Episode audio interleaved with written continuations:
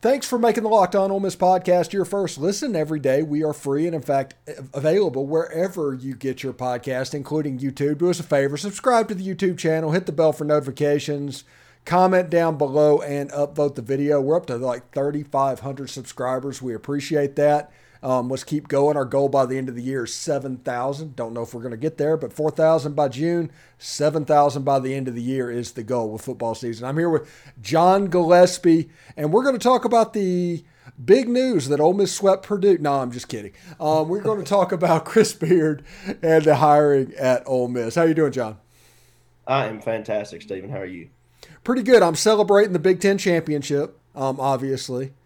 Um, I still don't know how they dropped that first game against Maryland, but there's not. I, I predict there's going to be a team in the Big Ten that is going to finish below eight wins this season, and that Ole Miss would have. Yeah, Ole Miss would actually finish ahead of somebody that's actually in the conference. So I'm looking forward to see how how this looks out. Now, actually, we're talking about Purdue and sweeping, and when we're talking, but whatever.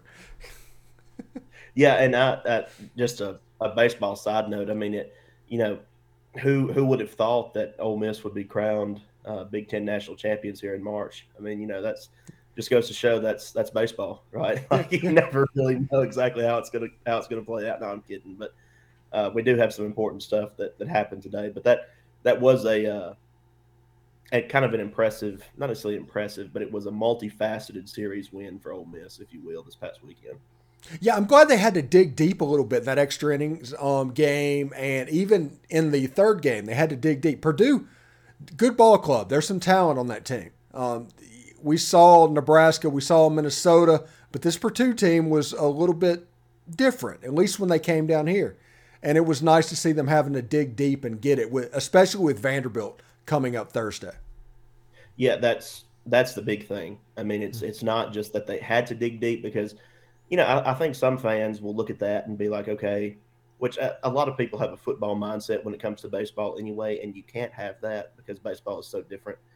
Um, but like people, some some people may look at that and think that that was kind of a not good showing for Ole Miss, but I think it's actually kind of an important plus for them a little bit, especially going into conference play that they were challenged there a little bit.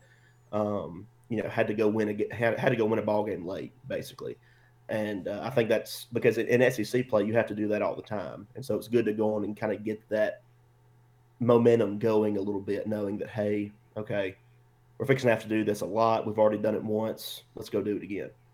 Yeah, and let's actually go ahead and turn the page a little bit to the Chris Beard hiring. Ole Miss makes it official, the worst kept secret in college basketball over about the last five days my opinion, they're they're doing exactly what I wanted them to do, and that is just announce it on Tuesday. The NCAA tournament starts and it's going to go away. They announced it on Monday. They're going to have his presentation today. If you're listening this after five o'clock, they've already had it. But I like the way they've done this. I like the logistics of what this is put together. They have shown that they are actually really serious about college basketball because many people speculated that basketball was a Keith Carter passion project. And this absolutely proves that point. Now, there's a lot of people that are going to focus on the other stuff. And the other stuff, honestly, they would not have hired him if the stuff they dug came back with re- numerous red flags all over the place. We can assume that this was overly vetted by Keith Carter because he did not want to come back and have to deal with the repercussions of something going on. But overall, I think Ole Miss has proved that they are serious about their basketball program.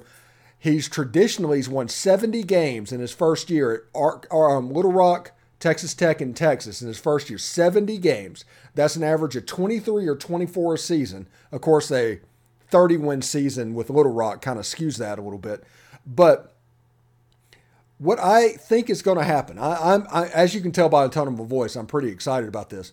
But I expect Ole Miss next year to have a season similar to what Vanderbilt had this year. I think early in the season they're going to they're going to be slow to get started, but by the end of the season they're absolutely going to be a pain to deal with. Yeah, and I think one of your first points is something I really wanted to touch on that I, I don't think we fully understand a lot of times how okay in, in this situation at least I, I, think sometimes we may have the the tendency to forget just how strongly this was likely vetted. Now, I don't have any sourcing for that at all. But with Keith Carter being a basketball guy, right, and him being the athletic director at Ole Miss, played basketball at Ole Miss, he would not have made this hire if he felt like the sky was going to fall with something. Does that make sense what I'm saying? Mm-hmm. So I, I do think that he definitely did his due diligence there in making sure, okay, this guy is is going to be okay for our program, okay from a you know perspective standpoint, and mm-hmm. you know not going to cause any trouble for the program, that kind of thing. And also, it's a big added bonus that he's just a really good basketball coach. I mean, like you know, he he wouldn't have been in in this situation, you know, even considered for this job if he wasn't a really good basketball coach. But once they decided to start to dig and start to vet him a little bit, you know, had conversations with him and stuff, they decided it was the route to go. And you know, I, I know that it's it's going to be kind of a polarizing topic for the next 48 hours or so, uh, and that's understandable. It's kind of the news cycle era that we live in. Um, but I think you're absolutely right. This does show that Ole Miss is serious about basketball. I mean, they have a basketball guy as an AD, so it does make sense. But with the upgrades that they did, I guess almost 10 years ago now with the pavilion and everything, and now making a hire like this with such a national name, absolutely. I mean, they're they're invested, and, and they should be. I mean, it's one of the three biggest sports in the country. It's one of the three biggest sports on campus. They they should be invested. Yeah, and I put out a tweet today that's surprisingly getting a lot of traction and actually getting pushback from Arkansas fans, which is that's absolutely bizarre. But between Lane Kiffin, Chris Beard, and Mike Bianco on campus, is there another big three coaching group in the Southeastern Conference that you would trade for that group? Personally, no. Hmm. Um, and I, I, think I can say that because for a multitude of reasons. I mean, I, I don't think necessarily that, you know, Lane Kiffin is not quote the best football coach in the conference, so to speak. Okay, but the things that they bring to the table for um, exposure of your school, exposure of your programs, because you know Kiffin is obviously a Twitter king. Okay, I mean we we can't really dispute that. Um, the things that he does, you know, the sound bites, the video clips, all that kind of stuff during games and everything. He brings so much exposure to Ole Miss football that it hadn't had for a long time and then you add national names like Beard and then Mike Bianco, who just won a national championship. Yeah, I, I, personally would not trade another three for the three that Ole Miss has as of today. Yeah, and I was sitting here looking and thinking, it's like which one, who would be even com- comparable to this three? Because in totality, now Nick Saban's obviously he's the goat. You know, Lane mm-hmm. Kiffin's not going to win that head to head. But whenever you take in Nick Saban and you add Nate Oats, who's a good coach, but he has not done what Chris Beard hit. Chris Beard's made it to a national championship game. And then Mike Bianco has won a national title, and Bohannon is nowhere near that. Mm-hmm. So, in my opinion, Alabama's not necessarily in that thing. I think Auburn with Hugh Freeze, he did a Sugar Bowl thing at Ole Miss. Um, Bruce Pearl, I think, has been to a Final Four. Uh, and then you have Butch Thompson, who has gone to the College World Series, maybe not advanced very far, but that's still a good three. But whenever you look at it and you start putting them together, I guess maybe the second best one behind Ole Miss, and that, my opinion, would probably Tennessee with Josh Heupel, uh, Rick Barnes, and Tony Vitello. Yeah, I, I think so. Um, I think I think the ones out of the ones you just named, I would probably go Ole Miss, Tennessee, Auburn in that order because I'm actually a Butch Thompson fan. Mm-hmm. Okay, I, I, am. I think he's a good coach. Um, but yeah, I mean, I, I, think even with the ones that Tennessee has, you know, Josh Heupel, kind of a, a young young guy, energetic, a little bit like Kiffin. Um, I still don't think I would I would make that trade. And you know, say what you want about Tony Vitello, but he has you know that we, we got to think too about what what Tennessee baseball was before he took over. Mm-hmm. So you're absolutely right that he has he has done a really good job.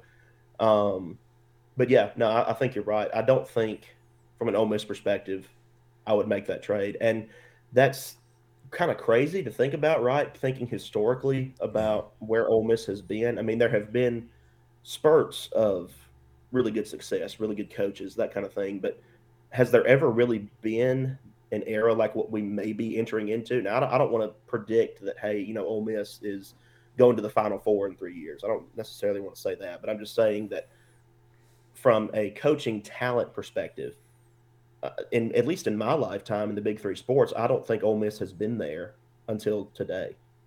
Yeah, add Coach Yo to that, and you could almost do a Big Four type thing with her. Um, also, ne- next next selection Sunday, I do think Ole Miss is going to be watching that with interest. They might not make it, but I do think they're going to be watching that with interest. Real quick before we get out of here, what do you think this means? This this whole thing means? Well, I think for for one, Ole Miss, like we said, is serious about basketball.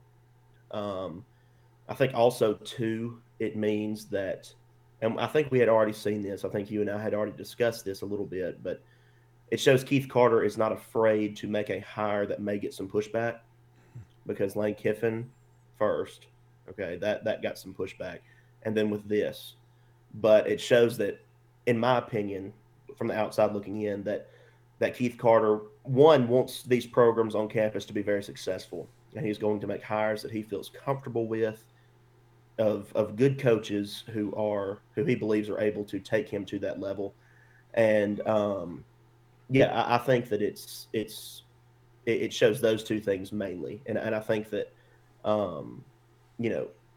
Re- really, a lot of this reflects back on Keith Carter, just in my opinion. Just the, you know, because I, I was among those who, when he first got the full time gig, that you know that that whole losing the interim tag thing was was kind of weird for a lot of people. But I think he's shown that he is more than capable to pull the trigger when it gets tough.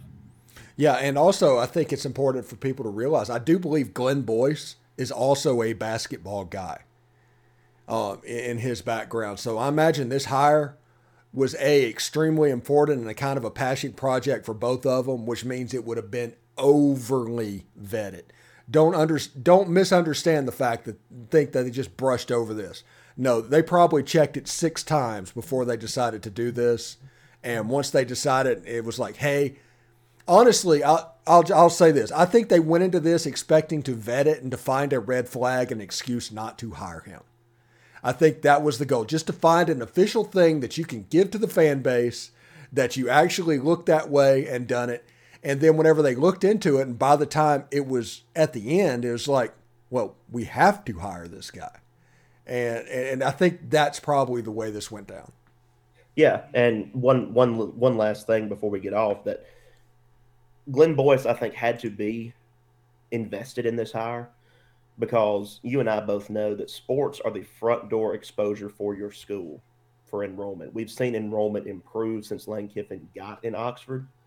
And I think college basketball is just another extension of that. It, it you know, not only is this an an athletics thing, but those who care about student enrollment, student involvement, that kind of thing, care about the health of the university as a whole, they have to be involved as well, have to be very invested in things like this. So, yeah, I, th- I think you're absolutely right.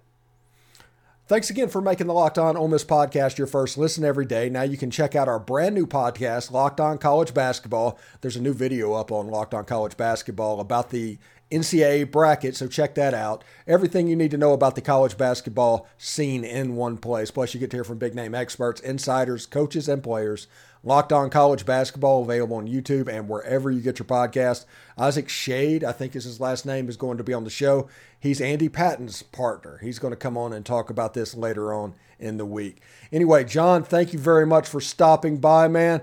Um, good luck, as I guess I imagine the next 48 hours are going to be pretty eventful for you. I appreciate it, Steven. Thank you. All right. Take care, buddy.